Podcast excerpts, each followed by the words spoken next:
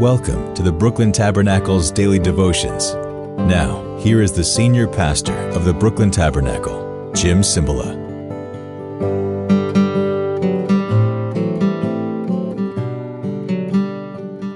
Buenos dias. Good morning. Today is Thursday, January 26th, and I'm so happy we can continue. I haven't done one of these in a while now. I had to load up because of a vacation that was scheduled, so I've been doing the past ones you've been watching. I did those a while back, but now I'm back in the saddle again. Thank you, by the way, for notes I've received, emails, texts, gifts to the church over the Christmas season from some of you. Thank you so very much. I want to continue reading in Second Peter. But before I do, April 21 through the 23rd, Fan the Flame Conference in New York City, Brooklyn, New York for pastors, leaders, staff, and interested Christians who watch the devotions every day or anyone else who's hungry to see God fan the flame in your own life and to see the will of God better fulfilled that he's planned for you, your ministry, your calling, lay people, staff people. It's Friday through possibly Sunday if you can stay and be in a service. If you come, you'll be prayed for by the congregation on Sunday. Great speakers. Go online, brooklyntabernacle.org. Fan the Flame Conference, National Conference, um, and you'll get all the info that you need. Very very inexpensive uh, registration fee. Why? Because I, I'm sensitive to the fact that hotels are higher here than in Peoria, Illinois or Tulsa, Oklahoma. So I'm trying to uh, make it so we can gather and seek the Lord. Come on, let's let's talk business here. We need the Lord. Look what's happening in our country. Look what's happening in our churches. Christianity is on the shrink right now in America. That's not negative. That's reality. You can't do faith talk and spin yourself out of that. Our churches need more of the Lord. Let's start with us, whoever's interested, that we can be leaders in a spiritual renewal in our churches. Second Peter chapter 1 verse 19.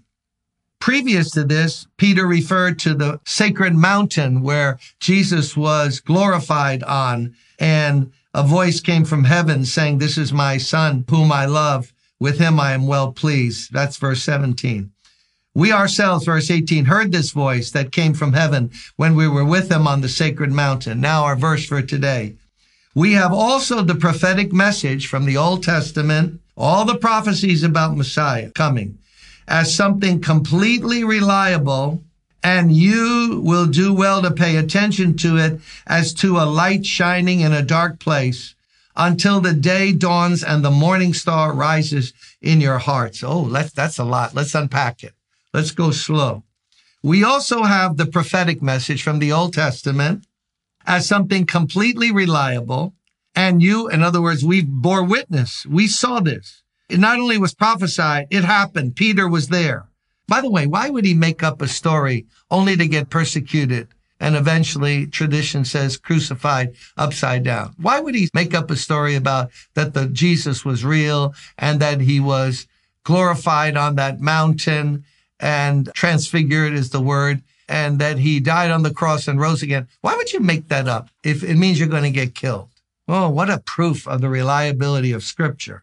And now we say you do well to pay attention to it as to a light shining in a dark place until the day dawns. That's speaking of the day when Christ returns and the morning star rises not only in your hearts, but there's a full fulfillment, a complete fulfillment of what the prophecies are about the Messiah who would come and die and rise again and pay the atonement price for our sins he says you do well to remember that word as a light shining in a dark place. Right now on this day in January, I am more convinced that this country is in the darkest spiritual place I've ever read about.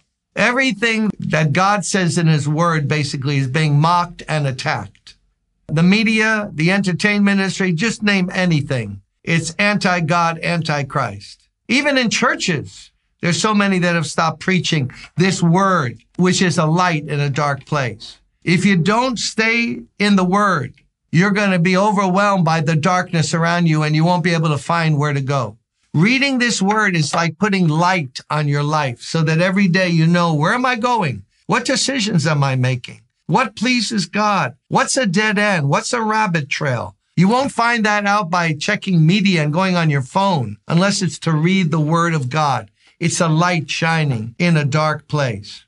And now he says, hold on to it until that day comes when the day star dawns. Day star here is Christ, the day of total light, the defeat of darkness. Did you know there are more verses about the return of Christ than his first coming, born of a virgin? There's more prophecies that he's going to come. Oh, no, he's not coming as a baby. Oh, no, no, no, no. No more manger. Oh, beating, mocking, spitting at him. No, no, no. That will never happen again. He's coming as King of Kings, Lord of Lords. It could happen while I'm taping this program. Time will end.